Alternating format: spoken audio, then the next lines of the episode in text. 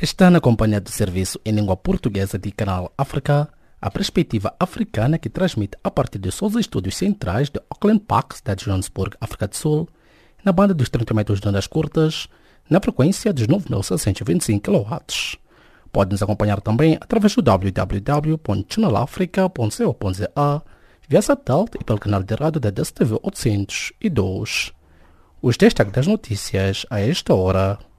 Guiné-Bissau com um projeto para estudar bateria de tuberculose africana. Ativista Rafael Marque destaca a frontalidade do presidente angolano com a sociedade civil. ONU não espera um processo fácil nas conversações de paz sobre o Iêmen. Maria Massamo já a seguir com o desenvolvimento destas e demais notícias. A vossa especial atenção.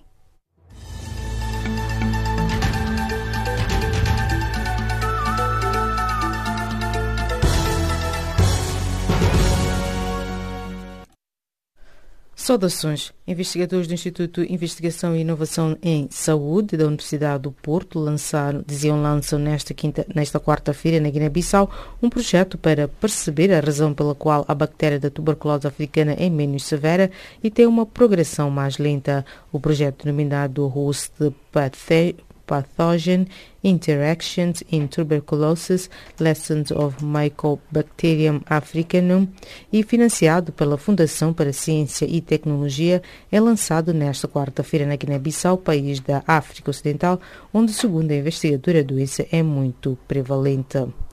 Uma missão técnica da Nigéria chegou a Guiné-Bissau para apoiar as autoridades guineenses no processo do recenseamento eleitoral, divulgou nesta quarta-feira em comunicado o Gabinete Técnico de Apoio ao Processo Eleitoral. Segundo o comunicado, o trabalho de transferência de competências vai ser realizado com os quadros do GTAP GTAPE e observadores pela, pelos representantes dos partidos políticos devidamente credenciados. O ativista angolano Rafael Marques elogiou nesta quarta-feira a frontalidade do presidente angolano ao discutir com a sociedade civil temas como os direitos humanos ou a corrupção após a reunião que manteve com o chefe de Estado. Nas declarações aos jornalistas, Rafael Marques elogiou a frontalidade do chefe de Estado ao discutir estas questões e a iniciativa importante de convidar organizações não governamentais da sociedade civil angolanas para discutir o futuro do país, encontro que se realizou na terça-feira e que juntou cerca de uma dezena dezena de instituições, uma vez que o diálogo deve ser estimulado. O diretor da Agência para a Ajuda Humanitária da ONU não espera um processo fácil ou rápido nas conversações de paz para acabar com a guerra civil no Iêmen, onde 8,4 milhões de pessoas sofrem de fome extrema. As declarações de Mark Lowcock, à margem de uma conferência de imprensa em Genebra para apresentação do Plano Humanitário Global para 2019, foram proferidas na terça-feira, no mesmo dia em que a dizia, a dizia a delegação dos rebeldes Houthi chegou a Estocolmo, local onde vão decorrer as negociações de paz previstas para o final da semana. A Rússia qualificou nesta quarta-feira de infundadas acusações dos Estados Unidos de que está a violar o Tratado de Eliminação das Armas Nucleares no Médio e Curto Alcance, INF. O lado russo declarou em várias ocasiões que as alegadas violações do tratado é para dizer, no mínimo, uma invenção, disse a porta-voz do Ministério dos Negócios Estrangeiros, Maria Zajorova, em conferência de imprensa. A diplomata indicou que na terça-feira a Embaixada dos Estados Unidos em Moscou emitiu uma nota oficial Ministério dos Negócios Estrangeiros russo a comunicar que os Estados Unidos irão suspender no prazo de 60 dias o cumprimento do tratado se a Rússia não cumprir com as suas obrigações. O Ministério Público de Istambul emitiu nesta quarta-feira uma ordem de prisão contra duas pessoas que ocupam altos cargos na Arábia Saudita, Hamed al-Assiri e Saudi al-Qatani, por estarem alegadamente envolvidos no assassínio do jornalista Jamal Khashoggi. Segundo a imprensa turca, a ordem de prisão contra os dois homens supostamente próximos do príncipe herdeiro, Mohammed bin Salman, aponta que são dois dos responsáveis de planear o assassínio que ocorreu no consulado saudita em Istambul a 12 a 2 de outubro. O Departamento do Estado americano anunciou terça-feira em Washington a reabertura da sua missão diplomática em Mogadishu, Somália, depois de 27 anos de ausência. A 2 de dezembro, os Estados Unidos da América reabriram pela primeira vez a sua embaixada em Mogadishu desde o seu encerramento a 5 de janeiro de 1991, disse o porta-voz do Departamento do Estado, Heda Nauet, num comunicado. O diplomata qualificou o ato como um outro passo em frente na formalização do envolvimento diplomático dos Estados Unidos em Mogadishu desde o reconhecimento do governo federal da Somália em 2013. E desta colocamos ponto final às notícias de política. Fique já a com Jacob Pivani com a página do Caleidoscópio.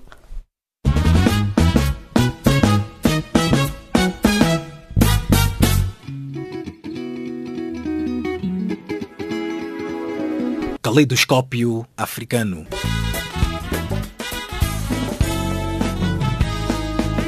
O som da África para o mundo.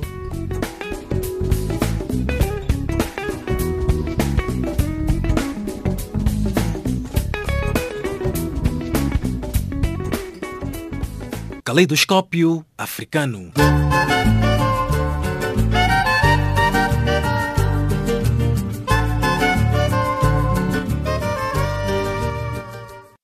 Calorosas saudações e bem-vindos à página de Caleidoscópio do Serviço em Língua Portuguesa de Canal África. Faz a vulnerabilidade do país no combate ao crime transnacional e abuso de drogas, o governo da Guiné-Bissau, com o apoio da CDAO, elabora novo plano estratégico do combate ao crime organizado e tráfico de droga. O acadêmico e analista político angolano Augusto Balfa teceu a seguinte leitura ao Canal África. A Guiné-Bissau está a ser considerada como um Estado falhado. Estado falhado por quê? Porque, infelizmente, não consegue fortalecer as suas instituições ao ponto de que ela está tomada por barões da droga. E chama-se até agora, tal como chamou-se outrora a Colômbia, um narco-estado, onde os barões da droga conseguem corromper tudo e todos desde as instâncias políticas até as instâncias militares, as Forças Armadas, a Marinha, usam a Guiné-Bissau como um trampolim para levar a, droga para a Europa e para até outras partes do mundo, como a Norte da África, a Ásia Central, todas essas questões. Agora, a CDAO, por causa disso, entendendo que teve na região dar uma palavra, entendeu que devia ajudar a Guiné-Bissau a sair dessa situação. Sabemos que o dinheiro da droga também serve, além da corrupção, também fomenta o terrorismo e a questão da África Ocidental assolada pelo terrorismo não podia se manter impávida e serena. Está muito bem a CDAO ao assinar esse acordo, mas acima de tudo os guineenses, especialmente o primeiro-ministro e o presidente, têm que fazer o trabalho de casa. Sabemos nós que o quadro eleitoral foi adiado, era para dezembro, mas mais me parece que vai ser janeiro do que em dezembro. Põe em causa a legitimidade das instituições. Tem um governo que já está fora de prazo, né? uma vez que tinha realizado eleições no mês, mês passado, já põe em causa a sua legitimidade e tem um presidente que vai ser reeleito ou não em 2019. Sabemos que o regime na Guiné-Bissau é semipresidencialista e tem havido muito conflito entre o Presidente da República e o Primeiro-Ministro, ao ponto de que o anterior Presidente da República, antes de eleito, antes de Mário Vaz, foi morto, e já houve cinco primeiros-ministros só nessa legislatura. Já houve cinco governos com cinco primeiros-ministros nessa legislatura e é inaceitável. Há uma necessidade da Guiné-Bissau, a bem daquele Estado, a bem do povo guineense, fazer uma revisão constitucional de forma a tornar o país um presidencialismo. Presidencialismo por quê? Porque há muita instabilidade no semipresidencialismo de pendor parlamentar. Quase todos os países da África que experimentaram o semipresidencialismo de pendor parlamentar desistiram. Hoje em dia, só há seis além da Guiné-Bissau, a Etiópia, é o Cabo Verde, é São Tomé, e são as ilhas ali, Maurício e Seychelles, onde tem esta situação. Claramente, em 54 países, muito mais tentaram e desistiram, porque, porque há grandes conflitos. E quando o presidente e o primeiro-ministro estão em grandes conflitos, que, que são os mais altos magistrados da nação, as outras instituições falham. O poder legislativo, o poder judicial e, obviamente, as forças armadas que devem ser republicanas, partidárias e impolutas. Olhando para este suposto envolvimento militar que culmina com a suposta vontade política dos líderes locais, quer com isso dizer que este novo plano apoiado pela CDAO não trará nenhuma mudança neste país lusófono? Terá, ou seja, esse novo plano vem no sentido de dizer que queremos ajudar, mas o trabalho de casa deve ser feito pelas instituições da Guiné-Bissau. O trabalho de casa não pode ser substituído pelos poderes exógenos, ou seja, pelos países vizinhos, países da região. Os guineenses têm que se entender E a única forma, porque eu não estou a ver, mesmo com outro presidente e outro primeiro-ministro, haver uma boa relação, ou pior ainda, o país não pode estar refém de uma possível boa relação entre o presidente e o primeiro-ministro DOC. E depois basta substituir um dos dois que as coisas voltam à estabilidade. É preciso haver uma Constituição que garanta a estabilidade, que o Presidente possa fazer o seu trabalho o Primeiro-Ministro sem interferir um com o outro, tal como em Cabo Verde. E quando não for possível, então deve-se ultrapassar eh, isto por via de uma alteração constitucional. Não devemos deixar que sejam, como está a acontecer hoje, os países vizinhos que vão resolver os problemas da Guiné-Bissau e muito menos os militares que estes têm sido dos maiores contribuintes para o desenvolvimento do tráfico de droga. É verdade que os Estados Unidos têm estado a ajudar, a Europa também a combater, tanto mais com o Almirante, Bubo Nachut, cumprir pena nos Estados Unidos. É muito sério isto. Estamos a falar de uma alta instância dessa instituição castrense da Guiné-Bissau. Belisca mesmo a soberania. Mas quando um Estado não consegue exercer esse poder soberano, pondo ordem nas instituições e nas Armadas em particular, é o que acontece. Isso sirva de lição para a Guiné-Bissau e que possa arrumar a casa, possa dar a respeitabilidade das instituições que elas merecem. E, na sua opinião, Sr. Augusto, qual seria o motivo da Guiné-Bissau ser uma das recorrentes rotas de tráfico de droga em África? Isso é muito simples. Sabemos nós que a maior produção de cocaína encontra-se na América do Sul, entre a Venezuela, o Brasil, mais concretamente na Colômbia, no sul da Colômbia, na zona de Medellín, de Cali. E viajar para a América, ela faz de forma direta, da América do Sul para a América do Norte. Mas para viajar para a Europa não consegue fazê-lo porque há muito controle nos aviões, nos navios, em todos os meios de transporte que levem mercadoria para a Europa. Há esse controle. Todavia, as fronteiras são mais porosas quando passam por África. E aquela zona ocidental da África, onde se encontra a Guiné-Bissau, se encontra Cabo Verde, passa um grande trânsito para a Europa, navios que saem da, do norte do Brasil, saem do norte da Colômbia, mesmo da Venezuela, passam pela África Ocidental. Esse roteiro tem sido usado pelos traficantes para fazer transbordo.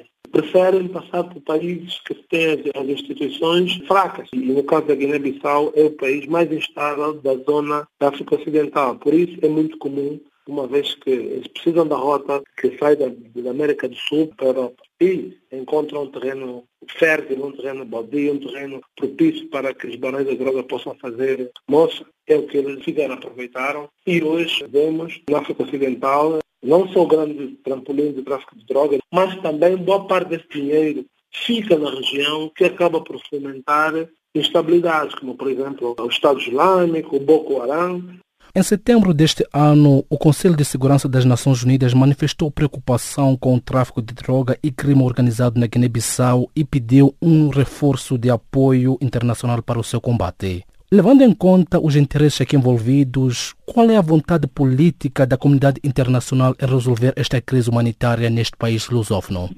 A vontade política está lá. Nós temos visto não só nas Nações Unidas ou até os Estados Unidos, e a Europa a intervir indiretamente ainda na questão da Guiné-Bissau, mas nós temos visto uma atuação muito direta dos países africanos, nem tanto pela União Africana, principalmente pela CDU, essa organização da qual a Guiné-Bissau faz parte, tem estado de forma plena a reunir com os líderes bissau-guinenses no sentido de se ultrapassar a crise e de certificação de que este país não pode ser local de trânsito da droga esse país não pode continuar a estar instável. Então, dizer que há um esforço muito grande.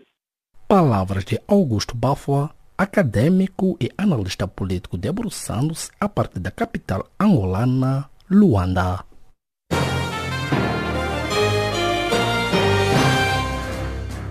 Ainda na Guiné-Bissau, foi aprovada a alteração da lei que regulamenta a comunicação social, dando mais poderes sancionatórios ao Conselho Nacional. Yasmina Fernandes com mais detalhes. A Lei número 8 2013 do Conselho Nacional da Comunicação Social recebeu 52 votos a favor, 0 contra e 1 abstenção. Depois da votação, Ladislau Embassa, presidente do Conselho, falou à imprensa. Este é um passo muito importante que foi hoje dado no sentido de modernizar o funcionamento do Conselho, eh, de reforçar a sua capacidade de regulação e de supervisão e de permitir com que nós tenhamos na Guiné-Bissau uma instituição com esta vocação de poder fazer o seu trabalho, que é fundamentalmente regular a comunicação social, no sentido de velar pelo respeito das normas que enquadram o setor, não só normas legais, assim também como normas éticas e deontológicas aprovadas pela classe dos jornalistas. Também irá permitir uma gestão independente do setor, nomeadamente com a, a, a competência que agora uh, vai ser a responsabilidade do Conselho no sentido de emitir os alvarás de funcionamento dos órgãos de comunicação social, uma tarefa que estava reservada ao Governo, que é um órgão político, agora passa a ser de responsabilidade de um órgão independente, como é o caso do Conselho. Por outro lado, também com esta aprovação, vamos ter uma representação uh, mais substancial da parte da classe dos jornalistas no órgão que regula o setor. A presidente do Sindicato de Jornalistas e Técnicos da Comunicação Social, Indira Correia Balde, disse que agora só resta o cumprimento da parte dos órgãos. Penso que com esta aprovação da alteração do Estatuto do Conselho Nacional da Comunicação Social, vamos ter uma comunicação social, um Conselho Nacional da Comunicação Social mais dinâmica, à altura de responder com as suas atribuições no âmbito de regulação uh, dos órgãos de comunicação social. Penso que a justiça foi feita e agora cabe aos representantes uh, da classe jornalística fazer o seu trabalho. O trabalho diz respeito ao funcionamento dos órgãos de comunicação social, desde uh, o cumprimento das linhas editoriais que devem ser respeitadas, porque todos os órgãos de comunicação social têm uma linha editorial. Então, esta linha editorial tem que ser respeitada e é, é mais neste sentido e outros que as novas uh, representações da classe vão centrar o seu trabalho. Com a alteração do artigo 10, agora o Conselho Nacional da Comunicação Social passa a contar com um magistrado, um jornalista indicado pelo Sinjotec, duas personalidades indicadas pelo Presidente da República, jornalista público e privado, dois deputados. A lei também conta com penalizações de 50 mil até 400 mil francos CFAs. Bissau, Canal África, Yasmina Fernandes. O embaixador israelita em Portugal pensa que no futuro os países árabes vão reconhecer Israel e cooperar com o Estado hebreu porque perceberão que não há outro caminho para o Médio Oriente. Constantino Zefrino, acadêmico e analista político angolano, fez a seguinte leitura. A minha avaliação relativamente a essa declaração é que ela tem como autor um embaixador do Estado sionista, portanto, do Estado de Israel, para a imprensa. Portanto, ele naturalmente é uma posição do Estado Israel e, por conseguinte, é uma verdade apenas para Israel e não uma verdade para todas as partes. Até porque se a questão fosse tão simples assim como a coloca, estaria eu a pensar que não teria havido um conflito que, de facto, data de décadas. De modo que eu acredito que as próximas declarações o embaixador provavelmente poderá rever essa posição, porque ela não poderá não contribuir para a paz, porque até aqui o que tem pretendido, aquilo que são os conceitos internacionais, é que a solução para o problema israelo-palestino passa por, por decantar as causas desse conflito.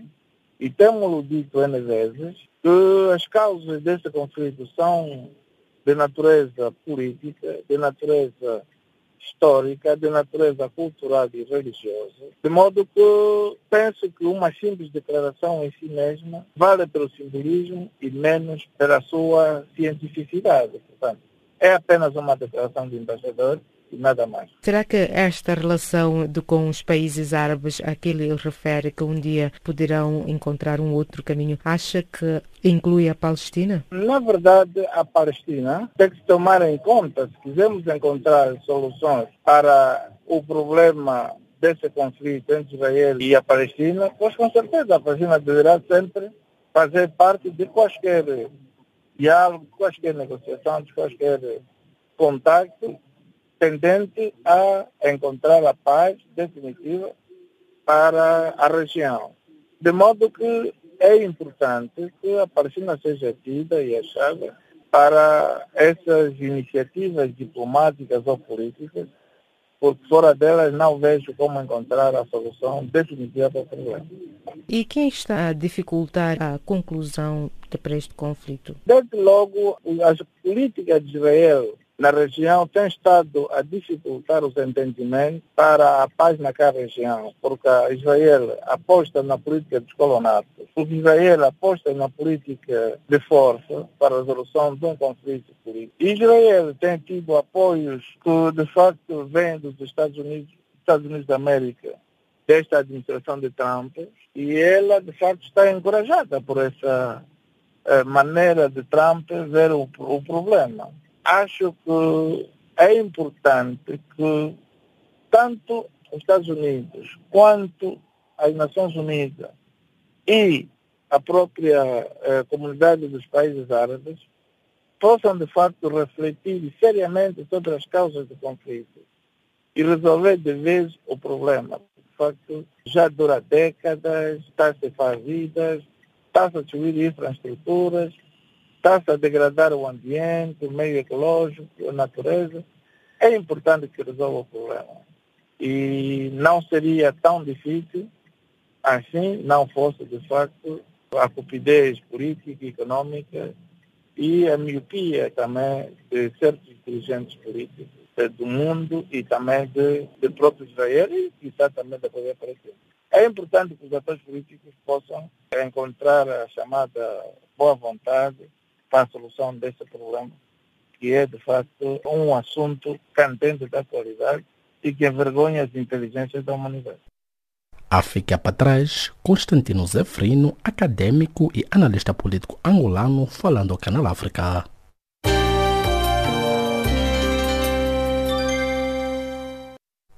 O futuro ministro da Justiça do Brasil, Sérgio Moro, afirmou esta terça-feira à imprensa brasileira que mantém a sua confiança no futuro ministro do governo de Bolsonaro, Onyx Lorenzoni, acusado de crimes eleitorais.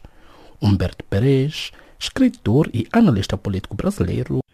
Sérgio Moro disse em palestra nos Estados Unidos que o Caixa 2 é o pior dos crimes, porque ele é enganar a população, é fraudar uma eleição, o uso do Caixa 2. E causou-nos muita surpresa quando apareceu a denúncia de que o Onix Lorenzoni, ministro da Casa Civil, também foi acusado de Caixa 2, e ele arrefeceu, ele disse, não, ele já confessou, é, assumiu o erro, pediu desculpas. Ficou muito estranho isso, porque de uma pessoa, de uma hora para outra, mudar assim, de água para o vinho em relação a um tema tão sério. Então isso mostra que ele preferiu não atritar um colega de governo. Né? E este tipo de pronunciamento é mesmo feito por alguém que vai ser ministro ou esta confiança tem que ser apresentada por quem o escolhe, neste caso o presidente? Outra coisa que nos causou surpresa, porque normalmente essas declarações são dadas por quem nomeia o ministro. E, geralmente quem faz a nomeação é que diz, eu confio no meu ministro. Aí causou-nos surpresa, porque de repente o Sérgio Moro sai em defesa do mas pronuncia como se fosse ele quem nomeou. E isso nos revelou um, um dado que já há uma discussão nos bastidores, de que Sérgio Moro será o próximo candidato a presidente da República. Então, o que nós deduzimos é que ele já está pensando na possibilidade de ser presidente. Foi tipo um ato falho da parte dele. Estes comentários feitos por uh, Moro são feitos horas depois do juiz Edson Fascini, do Supremo Tribunal Federal Brasileiro, ter autorizado uma investigação em separado para este caso de crimes eleitorais cometido por Onix Lorenzoni. Será que com este pronunciamento de Moro a justiça brasileira irá continuar com estas investigações ou simplesmente será algo que irá parar pelo caminho? Olha, o que a gente percebe é que o, o, golpe contra a Dilma e a prisão do Lula foi feito por um conluio mesmo, envolvendo o judiciário e as forças políticas e a, a parte mais forte da nossa mídia.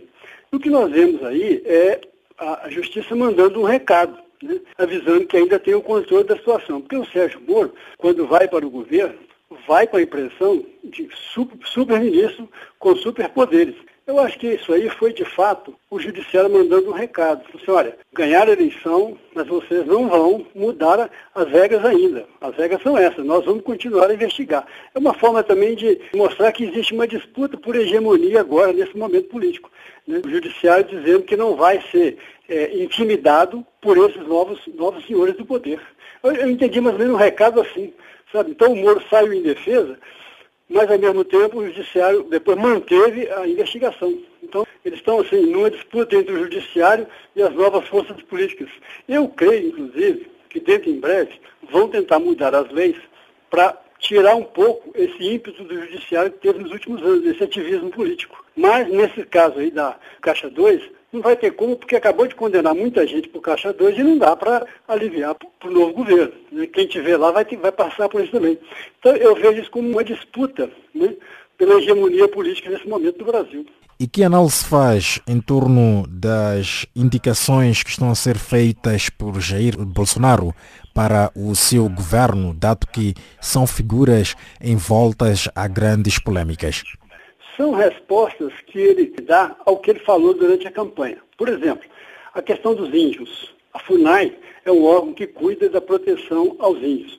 Ontem ele anunciou que a FUNAI vai pertencer ao Ministério da Agricultura. Nós sabemos que há um conflito de interesses, que o agronegócio disputa as terras indígenas e quer as terras indígenas para produzir soja, criar gado. Então, ele coloca no Ministério da Agricultura uma pessoa do agronegócio, que é contra os índios, e coloca a FUNAI subordinada à agricultura, a essa pessoa. Então, ele está simplesmente dizendo claramente que é isso mesmo. O objetivo dele é acabar com os índios, é usar a estrutura do Estado para diminuir o espaço dos índios. Ele chegou até a declarar que índio quer televisão, quer ter seu lote, ele quer que os índios tenham a mesma noção de urbanidade que nós, quer ter sua casa, ter seu carrinho, ele acha que é isso. Então, o governo dele está caminhando nessa direção, de responder, de dar respostas àquilo que ele já falou durante a campanha. O objetivo é acabar com os índios, acabar com as minorias, ele é contra leis que beneficiam pessoas com deficiência. Então, está caminhando tudo nesse sentido. Né? Diz que os sindicatos no Brasil são números exagerados. Ficamos a saber ontem que os sindicatos, com a extinção do Ministério do Trabalho, o sindicato vai para o Ministério da Justiça, que é justamente o Sérgio Moro. Então, o que, que se espera? Que haverá uma repressão e uma atuação mais dura contra o sindicato a partir daqui. Então, o governo, ele está simplesmente sendo aquilo que foi dito durante a campanha. O que, que eles fizeram durante a campanha? Usaram, acho que a gente chama de casca de banana, assuntos inúteis para mobilizar uma parcela da população em torno do voto ao Jair Bolsonaro, enquanto que estavam preparando pacotes para mexer na vida de todo mundo. Estão esperando para qualquer momento, logo após a posse do governo, algum projeto do tipo extinção do 13º salário, porque isso foi falado durante a campanha. Então é isso aí, o governo ele é exatamente aquilo que ele falou que seria. Agora, isso será extremamente conflituoso. Pode esperar que nós vamos ter um momento muito difícil no Brasil nesses quatro anos. Como é que olha o futuro do Partido dos Trabalhadores, sabendo que são os sindicatos, em grande parte, que apoiam este partido? A gente percebe um movimento no sentido de propor por esses novos governantes a extinção do Partido dos Trabalhadores.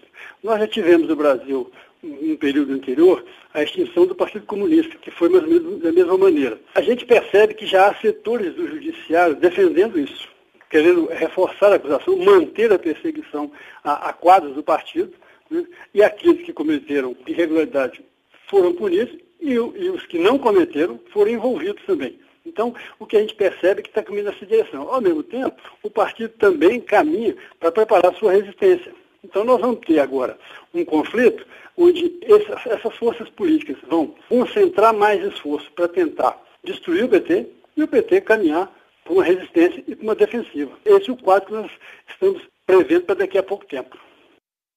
Análise de Humberto Pérez, escritor e analista político brasileiro que vos fala de Minas Gerais, Belo Horizonte.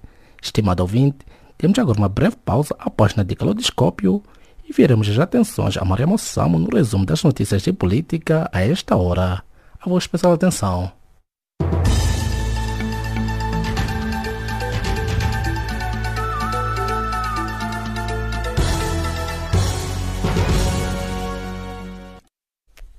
O resumo das notícias a esta hora. Investigadores do Instituto de Investigação e Inovação em Saúde da Universidade do Porto lançam nesta quarta-feira na Guiné-Bissau um projeto para perceber a razão pela qual a bactéria da tuberculose africana é menos severa e tem uma progressão mais lenta.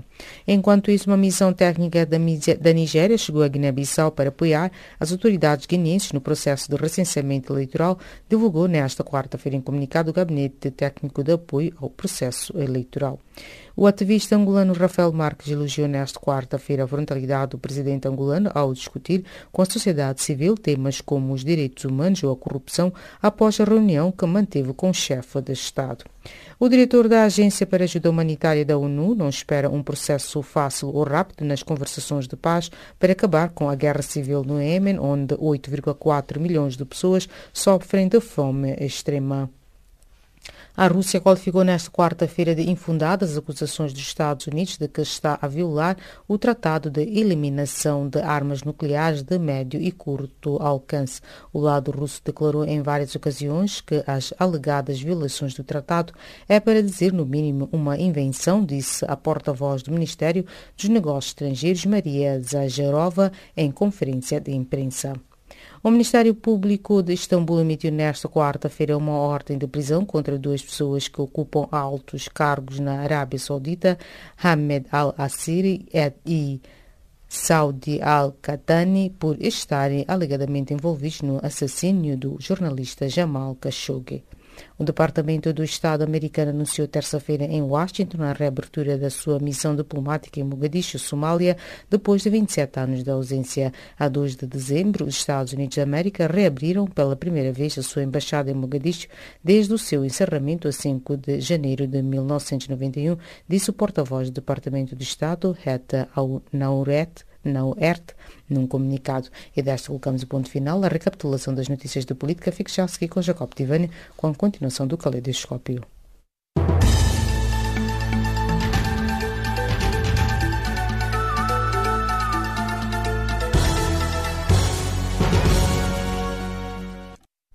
Obrigado, Maria Massamo. Agora sim, dando continuidade à página de caleidoscópio do Serviço em Língua Portuguesa a esta hora a Renamo terá um novo presidente dentro de 45 dias, que pode ser do trio composto por Ossof Momad, Manuel Bissopo e Elias Tlacama, que são respectivamente presidente interino, secretário-geral e irmão de Afonso Tlacama. Entretanto, já foi divulgado o perfil para as candidaturas que é o maior partido da oposição em Moçambique. Elísio Chatrac tem mais detalhes. De acordo com a deliberação do Conselho Nacional da Renamo, que esteve reunido nos dias 29 e 30 de novembro passado, na Serra da Gorongosa, em Sofala, a eleição do novo líder terá lugar durante o quarto Congresso do Partido, que vai decorrer de 15 a 17 de janeiro próximo, no distrito de Gorongosa, e que será neste Congresso onde será eleito o novo presidente. José Manteiga, que foi o porta-voz do Conselho Nacional, indicou que a reunião do Conselho Nacional deliberou ainda o perfil da aqueles que podem ser candidatos a presidente da Renam. Dentre os critérios, destaque para o facto de o candidato ter sido alguém que já exerceu funções de chefia no seio do partido. Ser cidadão de nacionalidade originária moçambicana. Ter no mínimo de 15 anos de militância no partido. Ter idade mínima de 35 anos. Ser idôneo e de reconhecido mérito estar regularmente inscrito como membro do partido, ter exercido uma das seguintes funções: combatente da luta pela democracia, secretário-geral do partido, membro do Conselho Nacional, membro da Comissão Política Nacional, membro do Conselho Jurisdicional, presidente do Conselho Provincial, chefe nacional do Departamento ou regional, delegado político distrital ou provincial, ter cotas regularizadas nos últimos dois anos. Entretanto, circulam no seio da Renamo como potenciais candidatos a cargos de presidente do partido três nomes, nomeadamente Ossuf Momad, atual presidente interino, Manuel Bissopo, secretário-geral do partido, e Elias Dacama, irmão do falecido presidente Afonso Dacama. Questionado sobre se já há candidatos ao cargo, José Manteigas limitou-se a afirmar apenas que o perfil para tal já foi lançado pelo Conselho Nacional e que agora é só esperar pelos pronunciamentos dos candidatos. O Conselho Nacional lançou este perfil e vai ser aberto um momento de candidaturas. Portanto, é nessa altura que nós vamos conhecer quem são os candidatos a presidente do partido. Foi criado um gabinete para a preparação do Congresso, que assume as suas funções a partir de hoje, e espero que nos próximos dias este grupo de trabalho eh, traga a data para o depósito das eh, candidaturas a presidente do partido.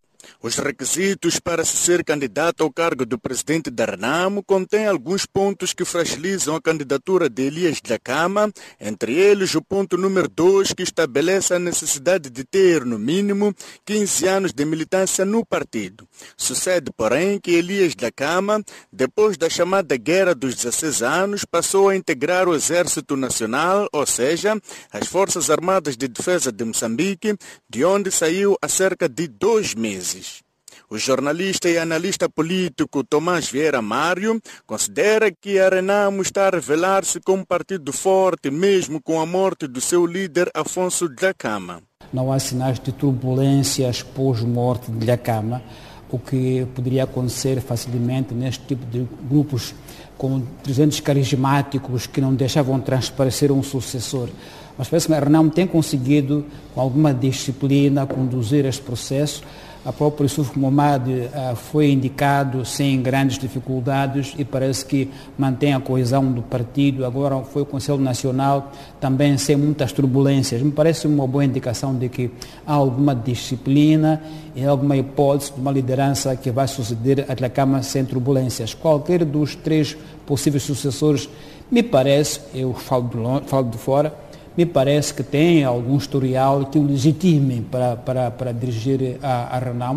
Penso que se havia uma primeira ocasião de prova do que seria a Renam sem a força da Cama, foi agora nas autárquicas. A Renam provou que pode e existe e pode fazer a frente à política nacional sem ser líder histórico.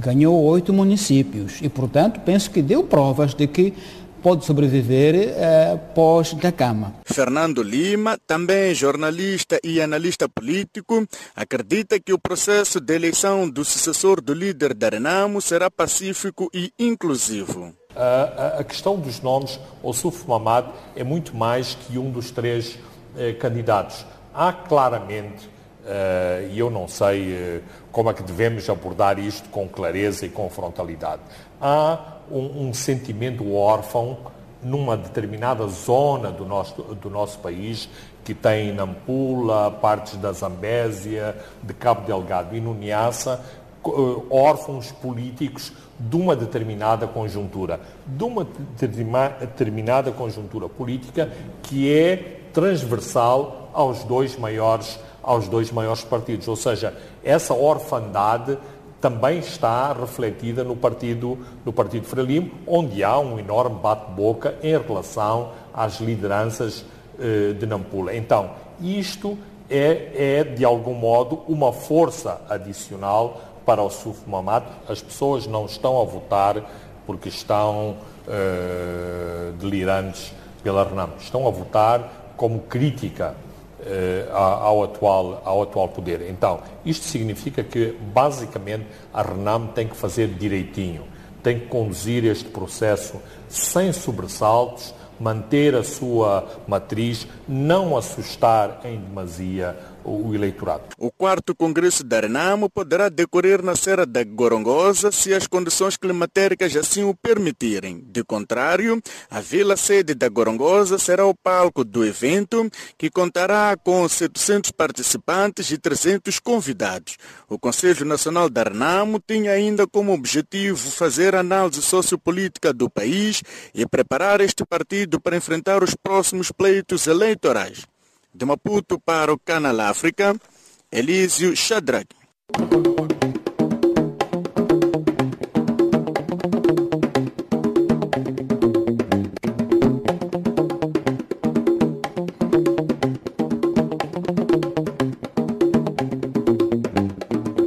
Calorosas saudações e bem-vindos à página de cultura do Serviço em Língua Portuguesa de Canal África o presidente do Instituto do Patrimônio Cultural, Hamilton Fernandes, afirmou esta terça-feira na cidade de Praia Cabo Verde que há uma forte garantia que a Morna será inscrita no próximo ano como Patrimônio Cultural e Material da Humanidade. Segundo o mesmo, o processo de candidatura já está numa fase irreversível porque a Organização das Nações Unidas para a Educação, a Ciência e a Cultura, UNESCO, não apontou nenhuma observação ao dossiê. A jovem Mafalda de Araújo venceu a edição deste ano do Prêmio Literário José Luiz Peixoto, instituído pela Câmara de Ponte de Sor, Porto Alegre, Portugal, e que é entregue em janeiro. Criado em 2007, o Prêmio Literário José Luiz Peixoto tem como diretiva em anos ímpares premiar trabalhos inéditos na modalidade de conto e anos pares, trabalhos de poesia, anunciou esta terça-feira o município. Duas semanas bastaram para que a obra Becoming, um duro retrato de Donald Trump, escrito pela mulher do ex-presidente norte-americano Barack Obama, que traça um retrato duro de Donald Trump, se tornasse o livro mais vendido do ano. O livro da Michelle Obama está no topo da lista das best-sellers de não-ficção em vários outros países à volta do mundo. Recorda-se que o livro de Michelle Obama foi publicado em 31 idiomas diferentes. A Galeria de Arte Lab Art Icon alberga o projeto denominado Apropriação do artista plástico angolano Edelberto de Melo, cuja apresentação pública acontece domingo próximo em conferência de imprensa. O projeto Apropriação visa a articulação itinerante de espaços onde a galeria convida um artista numa longa exposição para que o mesmo, com sua narrativa e imagético, tome os passos da cidade financeira em Luanda e faça despoletar o seu universo estético. Pela primeira vez, a coletiva Gerações Wangaia é apresentada na cidade de Maputo, capital moçambicana. A exposição está patente no Centro Cultural Brasil Moçambique e foi inaugurada na noite desta terça-feira pelo Ministro da Cultura e Turismo de Moçambique. A coletiva patente no Centro Cultural Brasil Moçambique, na cidade de Maputo, até o dia 28, é constituída por obras de A Razão, Arrendo Massingue, Azued Mahua, Xana Tissan, Uwana Ruby, entre outros. O Centro Cultural Brasil Cabo Verde celebra no próximo dia 7 os seus 10 anos num concerto que terá lugar no Palácio da Cultura El do Lobo, na praia.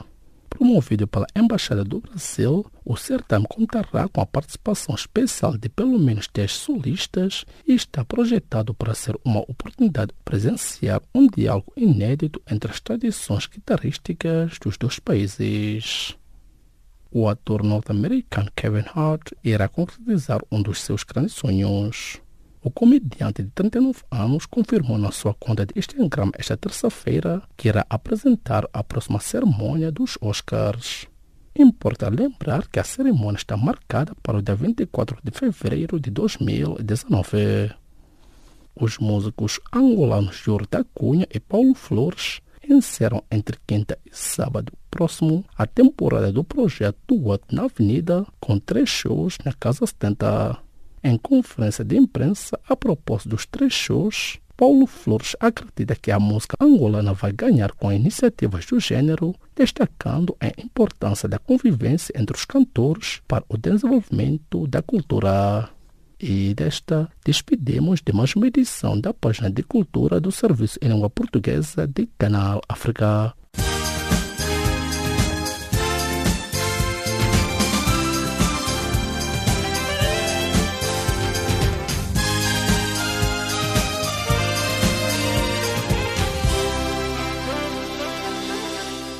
A vossa especial atenção à página de Economia do Serviço de Língua Portuguesa de Canal África. O Projeto de Desenvolvimento da Agricultura Comercial PDAC de Angola, iniciativa que conta com o apoio do Banco Mundial e da Agência Francesa de Desenvolvimento, lançado nesta quarta-feira em Luanda, informou o Ministério da Agricultura e Florestas. O PDAC será executado em duas fases, sendo a primeira nas zonas com potencial agrícola das províncias do Malange, Kwanza Norte e Kwanza Sul, enquanto a segunda fase abrangerá as províncias do Uambo, Bié, Uige, Bengo, Benguela, Luanda e Huila. O projeto, acrescenta o comunicado, tem uma abordagem de cadeia de valores, vantagens comparativas e economias de escala, tendo sido inicialmente selecionadas cadeias de valores do milho, feijão, soja, café e frangos, ovos. Enquanto isso, o Gabinete de Estudos Económicos do Standard Bank considerou nesta terça-feira que o acordo de financiamento que Angola está a negociar com o Fundo Monetário Internacional FMI facilita uma emissão de dívida pública nos mercados internacionais em 2019. No relatório de novembro sobre as principais economias africanas enviado aos investidores, os economistas dizem que a existência de emissões de dívida em 2019 iria permitir, em última análise, que o Banco Nacional de Angola normalizasse a oferta de moeda externa, permitindo às empresas operarem em obstáculos, o que ajudaria, por sua vez, o crescimento econômico que está dependente da normalização do mercado. O governo moçambicano vai financiar mais de 50% do déficit do orçamento do Estado de 2019 com o recurso ao crédito interno e externo, de acordo com os documentos sobre a despesa pública apresentados nesta terça-feira pelo Executivo no Parlamento. O Plano Econômico e Social e o Orçamento do Estado de 2019 incluem um déficit de 1,29 mil milhões de euros, correspondentes a 8,9% do Produto Interno Bruto PIB, um incremento de 0, 0,8% do PIB previsto para este ano. Na conta que apresentou nesta terça-feira na Assembleia da República, o Executivo diz que vai contrair empréstimos externos no valor de 620 milhões de euros e empréstimos internos no valor de 276 milhões de euros. A China prometeu nesta quarta-feira agir de forma célere sobre os pontos de consenso alcançados com os Estados Unidos de forma a estancar a guerra comercial entre os dois países. Os dois países estabeleceram uma trégua comercial que vai adiar por 90 dias o aumento das taxas alfandegárias norte-americanas impostas sobre importações chinesas depois de Donald Trump e Xi Jinping chegarem a acordo durante um jantar no final da cimeira do G20 que decorreu entre sexta-feira e sábado em Buenos Aires. O Fórum África 2018 realizar-se-á em Sharm el-Sheikh, no Egito, de 8 a 9 de dezembro corrente, anunciou a diretora executiva da Agência Regional dos Investimentos do Comesa, Mercado Comum da África Oriental e Austral, Heba Salama. Numa entrevista à imprensa local, Salama disse que o encontro versará sobre questões decisivas na determinação do futuro do continente africano, sobre o lema Uma liderança audaciosa, o compromisso coletivo estimular os investimentos interafricanos, o Fórum debruçar-se-á durante um dia sobre a liderança dos jovens no continente e o outro sobre o reforço da capacidade das mulheres em África, melhorando o seu papel no desenvolvimento do continente. O sistema de informação do registro comercial vai facilitar a vida dos cidadãos e das empresas e melhorar o ambiente de negócios em Cabo Verde, disse na segunda-feira na praia a ministra da Justiça e do Trabalho, Janine Lelis. O sistema de informação do registro comercial, que resulta da materialização do projeto de informatização dos registros comercial e automóvel em curso nas conservatórias de São Vicente e Sal, vai permitir a redução para três dias do tempo de constituição de empresas não abrangidas pelo regime de empresa no dia. Janine Lelis sublinhou que este sistema vai aumentar a segurança jurídica, repor a coerência do sistema, colocando os serviços dos registros no centro da dinâmica de desenvolvimento económico de Cabo Verde. E desta colocamos o ponto final às notícias de economia do Serviço de Língua Portuguesa de Canal África. Fique já a seguir com Milton Malulek na página do Desporto.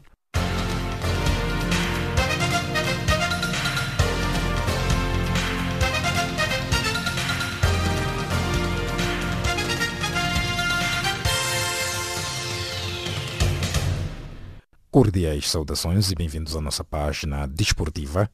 A seleção angolana sénior feminina de handebol derrotou na tarde de terça-feira a similar do Marrocos por 50 a 14 em jogo referente à segunda jornada do Grupo B do Campeonato Africano que decorre em Brazzaville, Congo.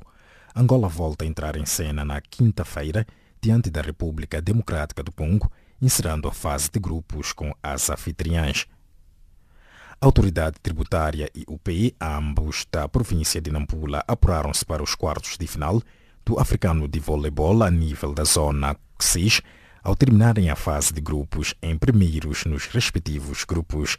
Os jogos dos quartos de final realizam-se esta quarta-feira. O Seido Legacy Atlético da Guiné-Conakry qualificou-se para o Campeonato de África dos Clubes Campeões de Basquetebol ao vencer o torneio eliminatório da Zona 2, organizado em Conakry, capital da Guiné. O clube classificado em primeiro lugar em cada zona fica diretamente qualificado para a fase final. A Zona 2 inclui Cabo Verde, a Gâmbia, a Guiné-Bissau, a Guiné-Conakry, o Mali, a Mauritânia, a Libéria, a Serra Leoa e o Senegal. O Etolier Super Sportif de Rades da Tunísia organiza de 10 a 16 de dezembro corrente em Tunis o torneio classificativo da Zona 1 para as fases finais do Campeonato de África dos Clubes Campeões de Basquetebol. Além do Etolier, confirmaram a sua participação no torneio o GNUC de Kairouan, Tunísia, o Association de Salé, Marrocos, o Wydad de Casablanca, Marrocos, o Etihad de Tripoli, Líbia, o Al Ahly de Tripoli, Líbia, o Groupement Sportif des Petroliers da Argélia. A Associação Internacional das Federações de Atletismo, IAF, manteve a suspensão da Rússia de todas as competições que se mantém desde 2015 devido a um escândalo de doping, anunciou terça-feira o organismo regulador da modalidade. A bandeira russa está ausente das competições internacionais desde novembro de 2015, incluindo nos Jogos Olímpicos do Rio 2016, e não deve regressar a tempo dos Campeonatos da Europa de Pista Coberta, agendados para março de 2019 em Glasgow, Escócia. Oito atletas portugueses estão dentro dos mínimos que foram divulgados terça-feira pela Associação Internacional de Federações de Atletismo IAF para os Campeonatos do Mundo de Atletismo que vão decorrer em Doha em 2019.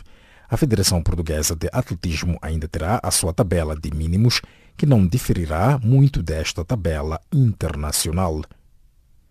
A cultura Lunda Chokwe da região leste de Angola, Mochico Lunda Norte e Lunda Sul será evidenciado na oitava edição dos Jogos da SADEC, a decorrer de 6 a 16 deste mês, na cidade de Tsuana de Haberon, através de manifestações identitárias dos povos destas três províncias. A delegação angolana ao presente Jogos da SEDEC 2018 é composta por 182 integrantes, entre os quais 113 atletas com idades compreendidas entre os 15 e 19 anos. Muhammad Sedat, filho do antigo presidente da Federação Moçambicana de Futebol, Faisal Sedat, já trabalha desde esta segunda-feira na Confederação Africana da Modalidade, CAF, como gestor de licenciamento de clubes, cargo para o qual foi contratado em setembro. No Cairo, capital do Egito, onde está localizada a sede da CAF, Mohamed Sidat, de 29 anos, vai trabalhar para aprimorar a plataforma de licenciamento de clubes junto das federações de todos os países africanos, bem como a nível da própria CAF. A grande final da Taça Libertadores entre Boca Juniors e River Plate continua a somar capítulos tristes. Esta terça-feira, os empregados da equipa do Boca tiveram de abandonar a bamboneira devido a uma ameaça de bombas nas instalações. Refere-se que na madrugada desta quarta-feira, o plantel do Boca iniciou viagem até Madrid, local onde se vai disputar a final da Taça Libertadores no Santiago Bernabéu, que irá opor as duas equipas argentinas. E desta forma colocamos o ponto final à nossa resenha desportiva. Gratos pela vossa especial atenção.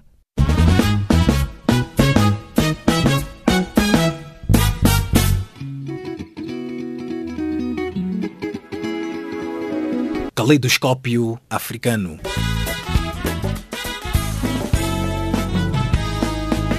O som da África para o mundo.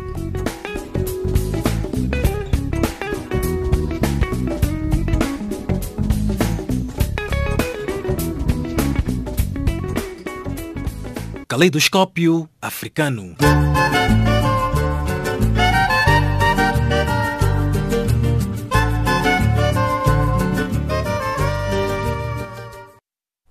Estimado ouvinte, chegamos assim ao fim desta edição. Edição esta que chegou ao cargo de Charles Kumalo, na produção e apresentação de Jacob Tivan, Milton Malulek Mariam Sam e nos cuidados técnicos de Cifiso Machiho. Em nome desta vasta equipe, os nossos agradecimentos, novo encontro marcado para breve. E desta partimos musicalmente. Boa noite e um bom descanso.